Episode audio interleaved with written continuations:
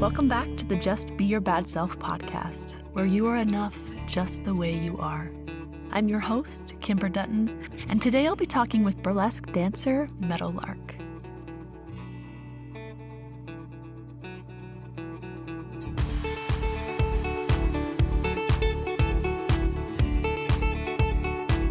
Meadowlark has been gracing the Utah burlesque stage for over three years.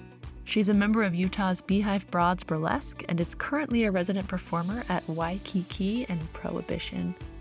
Meadowlark has an extensive background in theater, including acting, singing, dramaturgy, writing, and costuming.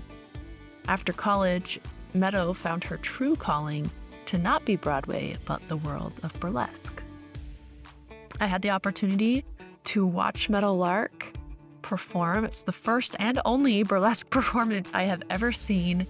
And it was so powerful. I'll talk about it later in this podcast. But after watching her, I immediately asked her that day if she'd be willing to come and talk to everyone on my podcast because I thought her ability to get on that stage and own her body, own her sexuality was just so powerful. And I wanted to hear her story and how how she got there and how she does what she does. And that's what this podcast episode is about.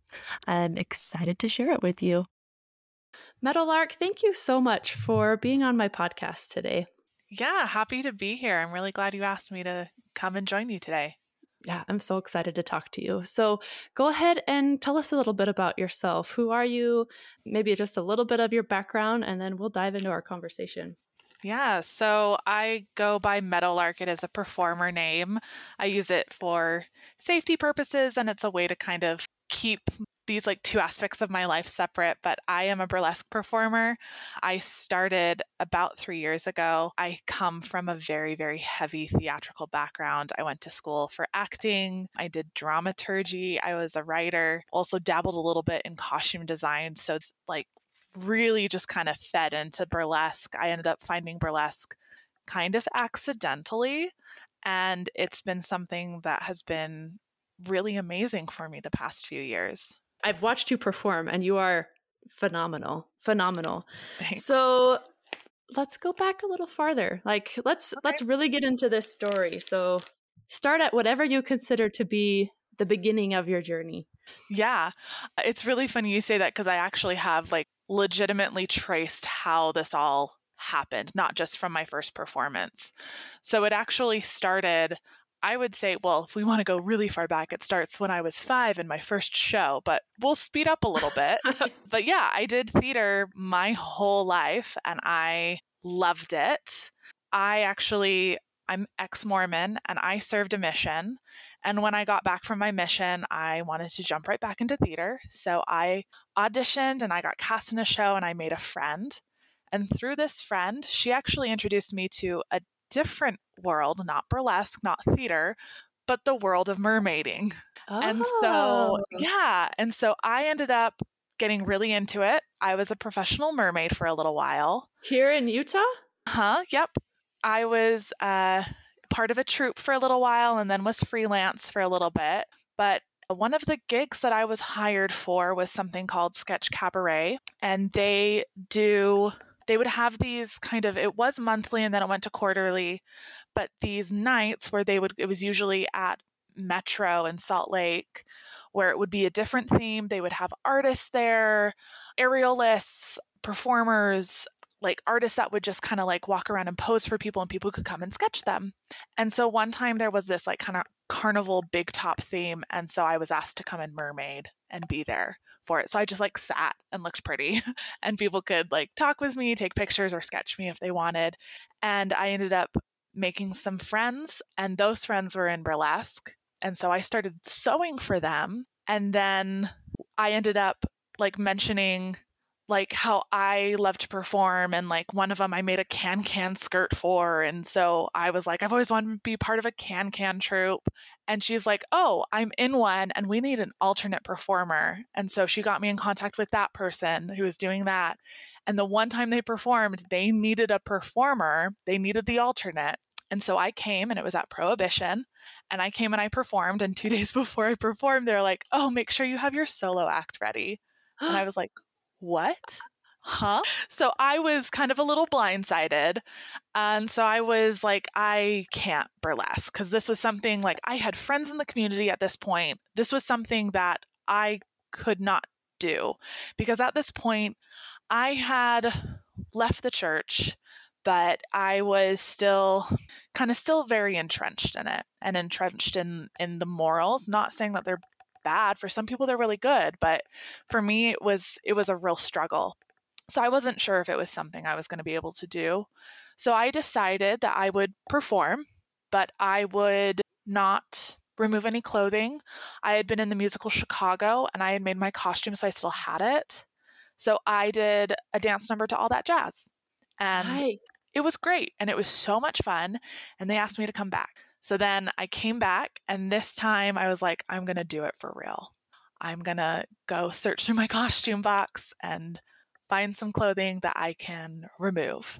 And so I had my very first burlesque performance in like July of 2017 at Prohibition.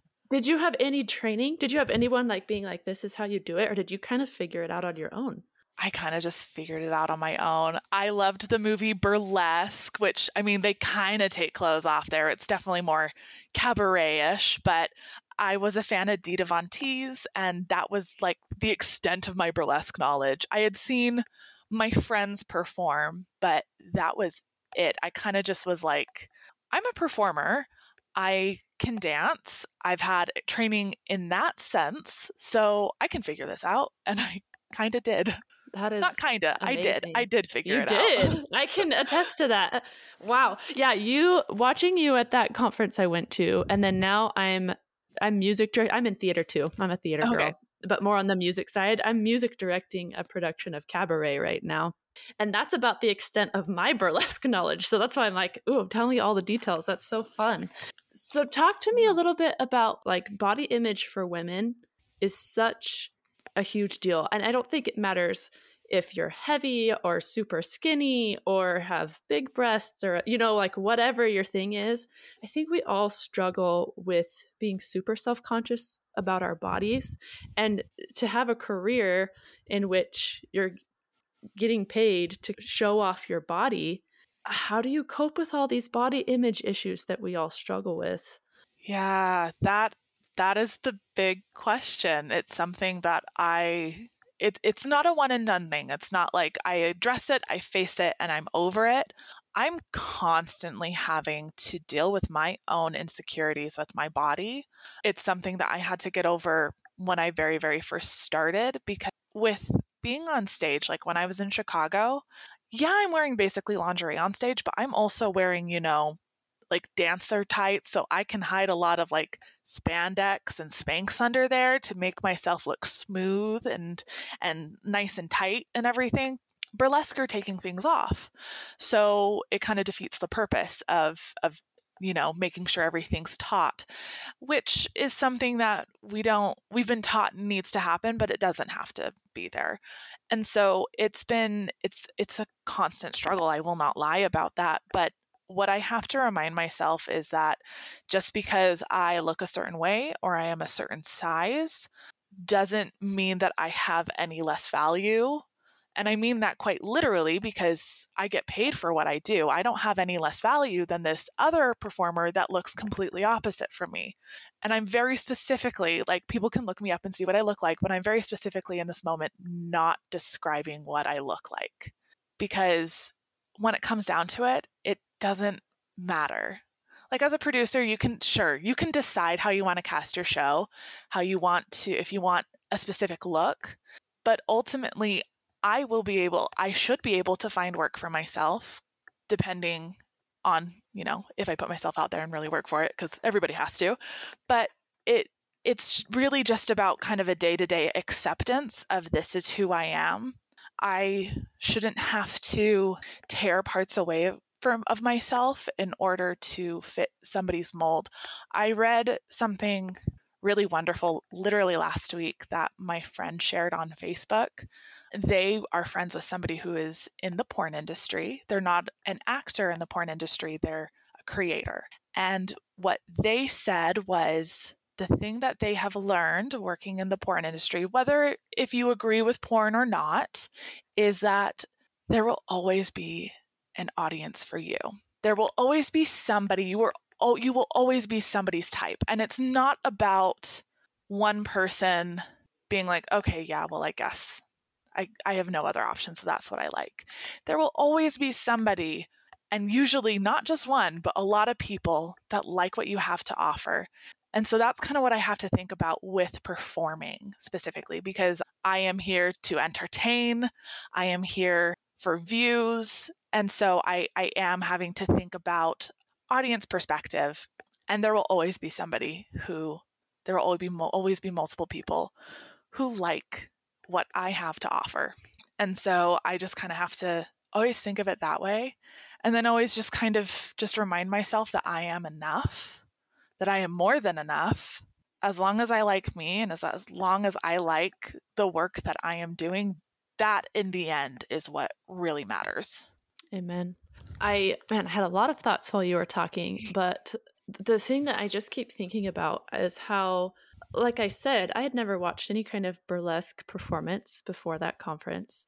And I was shocked that that was the most the whole conference i went the, the, i've been talking about it i better tell people what it is i went to a thrive conference it's thriving after mormonism it's a women's conference for women who have left the lds church and natasha helfer spoke there and then she invited meadowlark to come do a burlesque performance for us. And I was, the whole conference was so good, but I was shocked that the most, like, the only word I can even think of is like, it was a spiritual experience. Some people are going to be horrified that I'm using that term, but that's really what it was for me to watch you perform because I, I have to find the words to describe it. It was like, it was like you were fighting for all of us in that room to just love ourselves the way we are and to watch your confidence and the way you just like owned your sexuality and your body. And it like clicked for me that that's what matters. Like that's what's sexy. Has nothing to do with your body type or this yeah. body part or whatever. It's this mm-hmm. confidence and this owning of it. And it was such a cool experience to be there and to witness that yeah Absolutely. I think you hit the nail right on the head.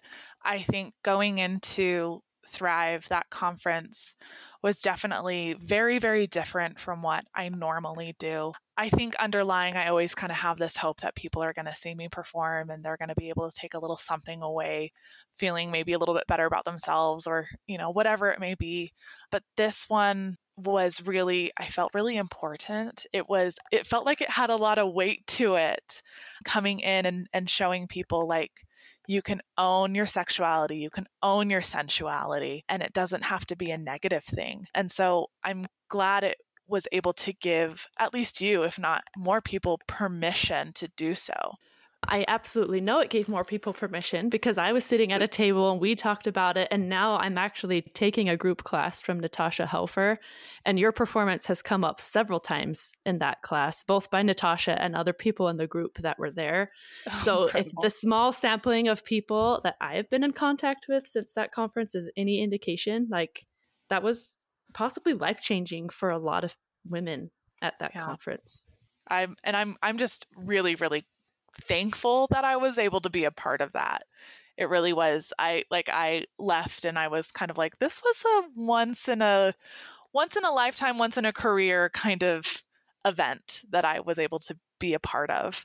Yeah, and I loved watching all the women rush up to give you money because it was something so much bigger than just paying a burlesque dancer, right? It was like mm-hmm. you you were like the conduit for all these women, all these sexually repressed, sexually shamed women to like reclaim something about themselves. And like I said, it really felt like this amazing, transcendent experience. It was mm-hmm. so powerful.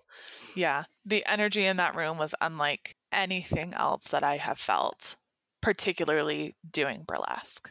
I think I felt it one other time, um, and it was two years ago when I first debuted one of my favorite acts. I have to be very careful about where I do it because I need to know my audience. But I have an act to the song Burning Gold by Christina Perri, and it starts with me coming out dressed as a missionary. And I'm actually wearing my actual missionary tag. And it talks the song, if you're not familiar with the song, it talks about kind of feeling stuck, kind of feeling like on this path and you're not sure if it's the right one. And then the bridge into the chorus talks about the lyrics are I've had enough, I'm standing up. I need I need a change. And so in that moment like I'm literally like I'm on I'm on my knees and I'm praying and I have a Book of Mormon in my hand and I slam it down and I stand up and I take the badge off and I throw it down. And then the big reel is at the beginning of the chorus, which is I'm setting fire to the life that I've known. And I rip off the missionary dress and it's a gold sparkly outfit underneath. And it's like a corset and the short skirt. And that act is very much my story. Um, leaving the church, that decision was something that was really, really hard for me. I have been what I call yo yoing in and out of the church since high school. So it was kind of a long time coming. There was definitely a lot of sadness around it, but I finally decided it was something I needed to do. And so this was kind of my cathartic way of like finally putting that part of me to rest. And the first time I performed it was at a show called Behind the Zion Curtain, which happens once a month.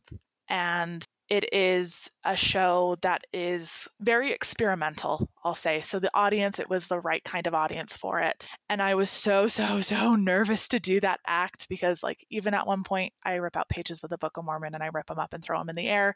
And that can be a little sensitive to some people. And I understand that, which is why I'm careful about where I perform that. But the first time I performed that, the feeling in the room was like the feeling at that conference. It was electric, it was emotional, it was, as you said, spiritual. I came off stage and I was crying. And then the producer of the show came backstage and she's like, I have never seen this kind of audience reaction at this show before. People came up to me afterwards saying that it was very very personal to them, that they had cried during it. It was just a very transformative piece for me. And that's kind of doing that and the conference, it was the same kind of feeling for me. Man, that sounds spectacular. That sounds so powerful. And it resonates with me. And I know, like you said, this is a sensitive thing, right? Because mm-hmm. we're talking about a religion, which is super sacred to the people who believe in it. But yeah, I think what it's important for people to understand is like it's important to not feel ashamed of who you are. I think that's why I named my podcast Just Be Your Bad Self, right? Because for so much of my life, there's all these this is the right way to do this, this is the right way to do this, this is the right way to do this, and it's suffocating. And there's so much shame and trying to just stuff all the parts of yourself in that aren't accepted by this religion and feeling like you're not worthy of love for certain parts of yourself. And so imagining that performance of just stepping into like this is who I am and mm-hmm. I'm going to let go of this shame and and this idea that I have to subscribe to these particular check boxes that someone set out for me so powerful. So powerful. Yeah. Yeah. It is always, and that's kind of another reason why I'm careful about where I do it and when I do it because it is so personal to me because this is my story like like i said i'm wearing my missionary tag so you can see my last name like i have a performer a stage name for a reason and so to have my real name on display. I mean, you have to be really, really close to be able to see it, but it's it is an act that is so personal to me. I have only ever performed it besides that one time I've only ever performed it in public two other times. Recent was at Waikiki, which is a queer bar downtown in downtown Salt Lake. I performed it the first weekend of Pride because since leaving the church I have come out as lesbian so it also kind of has that layer to it. And it went like I knew that that was the right place, that was the right time to do that act again. And it it was well received. I had one moment during the second verse of the song, it kind of talks about there's a line that says, one step forward and two back again. And I go back and I pick up the Book of Mormon again. And I had people in the audience like, no, don't. And so it just felt like they were kind of with me, even though it's a journey that has already happened. For the most part, it is, it felt like they were able to be with me and kind of bolster me up during my journey. I would love to watch that performance. And I wish I could like because I I know some of my listeners are active LDS and I wish I could get across like I I worry that some people and I'm sure this and like you said this is why you have to be so selective for who you perform this mm-hmm. for is because some people if you don't perform it for the right people are all they're going to see is like you're being disrespectful to you know the Book of Mormon or this religion yeah. and what they don't see is like this religion is part of who I am too Mm-hmm. This is a this is a part of who I am too and this part of my life is sacred to me too, which is what Absolutely. makes it so powerful that I'm able to break free of it. Yeah. And the pain that it's caused. Yeah, absolutely. I don't I know that people there will be people that are offended by this act and it is not my intention. My mom always has this saying, and sometimes I agree with it and sometimes I don't, but she says if you get offended, you're looking to be offended.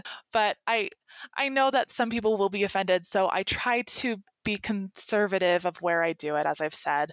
But it like you said, this religion has been a part of me and is a part of me. Like I mentioned, I went on a mission and I I don't regret it. It was really, really hard and it had a severe, severe effect on my mental health. But I learned a lot about myself going on a mission. I the biggest thing is I learned how to live with other people and I learned how to communicate with other people. I was really bad at it before. And so I don't I don't regret it. I have a lot of how I hold myself in this world is because of the Mormon church. But, you know, I have things that I absolutely do not agree with. And so I just, I found it best for me to step away and not be a part of it. Yeah. I feel like for a lot of us that leave the church, some people might view it as like we're rebelling against good values or like we want to live whatever, you know, crazy life we want to live and we want to sin. But I think for most people, what it is is that our values have grown beyond the church. Mm-hmm yeah. and that it, it comes to a point where we feel like like you said earlier how did you say it something about oh you didn't you were nervous to do burlesque because you were still entrenched in these church morals and it's not like it's not exactly that you gave up on being a moral you didn't give up on being a moral person but your values maybe grew or changed.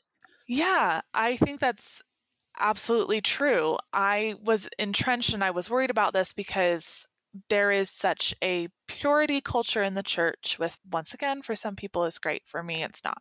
And one of those things is is modesty. And for me modesty means something completely different and that's kind of what changed and evolved modesty became less about what i chose to put on my body and became more about and I think I'm still trying to kind of figure out what modesty means to me. I kind of feel like it is sort of this abstract idea that we have tried to that we I say we the the Mormon church has kind of tried to put in a little bit of a box, but I think it's not just the Mormon church. I think there are a lot of different people that have kind of put modesty in a box and who's to say that that the only way to view it I view it now as something completely different because I have zero problem getting up on stage and taking my top off and just being in a bra and panties on stage and people can see all of me it's it's not an issue for me anymore i i i feel like i started seeing a lot more gray is what it is there's a lot more nuance so what's your favorite part about doing burlesque oh man there's so much i am not a type of person who usually like puts on a lot of makeup and does their hair, which you would never. I've had moments where like I show up to the venue and like Waikiki, they have a dressing room, so I just kind of get ready there. And so I'll show up and I'll come in and then I'll get ready and I come out. People will have, I'll like have talked to somebody when I'm just like no makeup, no hair, like in my street clothes. And then I come back out as Meadowlark and they have no clue that it's the same person. So being able to transform so completely is really fun. I've always loved costumes. That was always my favorite part about acting was when I got to see my costumes. But I am a theater kid at heart. The attention is just mwah, chef's kiss. I I live off of it. I love getting those applause. I love getting those hoots and hollers. It's fantastic. There's a line in Chicago uh, that says, "Let's see, none of us got any got enough love in our childhood, and that's why we're in showbiz." Granted, if that's true or not, I had great parents growing up, but it's it always kind of just makes me chuckle because I feel like I I took a break from theater after college because I just I got burned out on it and I have found a new way to perform and get kind of what I got out of theater and it's it's just there's there is a thrill like no other and i feel like i can't even put words to it of just being able to get up on a stage in front of people. Are you pretty close to your burlesque like is there like a burlesque community? Yeah there is a burlesque community. It is it is small and it's not just in utah. It is is everywhere. I know some performers that are out of state and because there's a lot of places have their own communities but in utah i know I think most of them, probably not all, but there is a very kind of tight knit community. And so I am part of a troupe. I'm part of the Beehive Broads Burlesque troupe that was started by Delta Ray Dixon. And I love it because it's instant friends, which is always great. And it's also a place where I can like bounce ideas off of. So if I'm like, hey, I'm working on this act, I'm not sure what direction to go in, should I do this or this? And they're able to help me and support me. If we're in different shows, like we let each other know and, you know, we try and come out as much as possible for our burlesque sisters and brothers and siblings and and support them and so it, it's wonderful it's great. It can, like any sibling, there can be fighting and it can get a little toxic. But for the most part, I feel very supported in it. How's the general reception in Utah? Like, is it different here, you think, than it would be elsewhere? Are people more excited about it here than they would be elsewhere? I, I have a, a different perspective than other people because I haven't performed outside of Utah. So I've only experienced Utah. Uh, but from what people have told me is Utah is just and I have I've experienced at least what it's like in Utah. Utah's kind of weird. and you like you never know what you're to get here. Like you may walk like I'll take I, I I'll perform at Prohibition and I love performing there. They're great to work with. And the audience, you never know what you're going to get there. Like I can come in one weekend and do shows and everybody's loving it. And then there can be other times where people are like, "Oh, I'm just here for dinner and a drink or two. And they're like, "Oh, there's people that are taking their clothes off. Interesting. Okay. Well, back to my conversation now." So, it's it's really interesting. We can pack them in and then sometimes there's not an audience member in sight. So it keeps you on your toes. yeah, it like was underground for so long and now it's kind of coming to the surface. Like burlesque is kind of trendy. It was drag. I mean, drag is still very trendy, but it's so interesting how like burlesque is starting to like creep up and meet up with drag and it's it's fun. That's awesome. So, if you have like a takeaway or a message that you want to leave with the listeners, what would that hmm. be? Hmm. Do the thing stop stop worrying about other people's perceptions because you can't control that.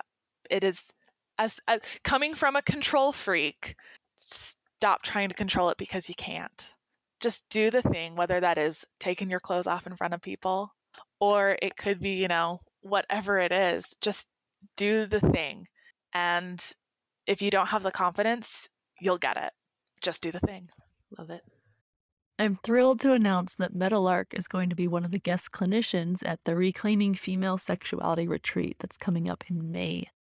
She'll be doing a burlesque workshop, and it is going to be awesome. I'm sure there'll be lots of awkwardness and laughter as we all try to tap into our sexy sides. You can find more information about the retreat at justbeyourbadself.com. Thanks for joining me today. Your invitation this week do something to celebrate your body and do it with all the confidence you can muster. Maybe you go shake your booty at a Zumba class, or go rock climbing, or buy a piece of clothing that makes you feel amazing. Whatever it is, do it because you want to and forget about what anybody else thinks. If you enjoyed this podcast and want to leave a review, subscribe to the podcast, or share it, you have my heart. Remember, you are enough right now in this moment. That's it from me. Now, just be your bad self.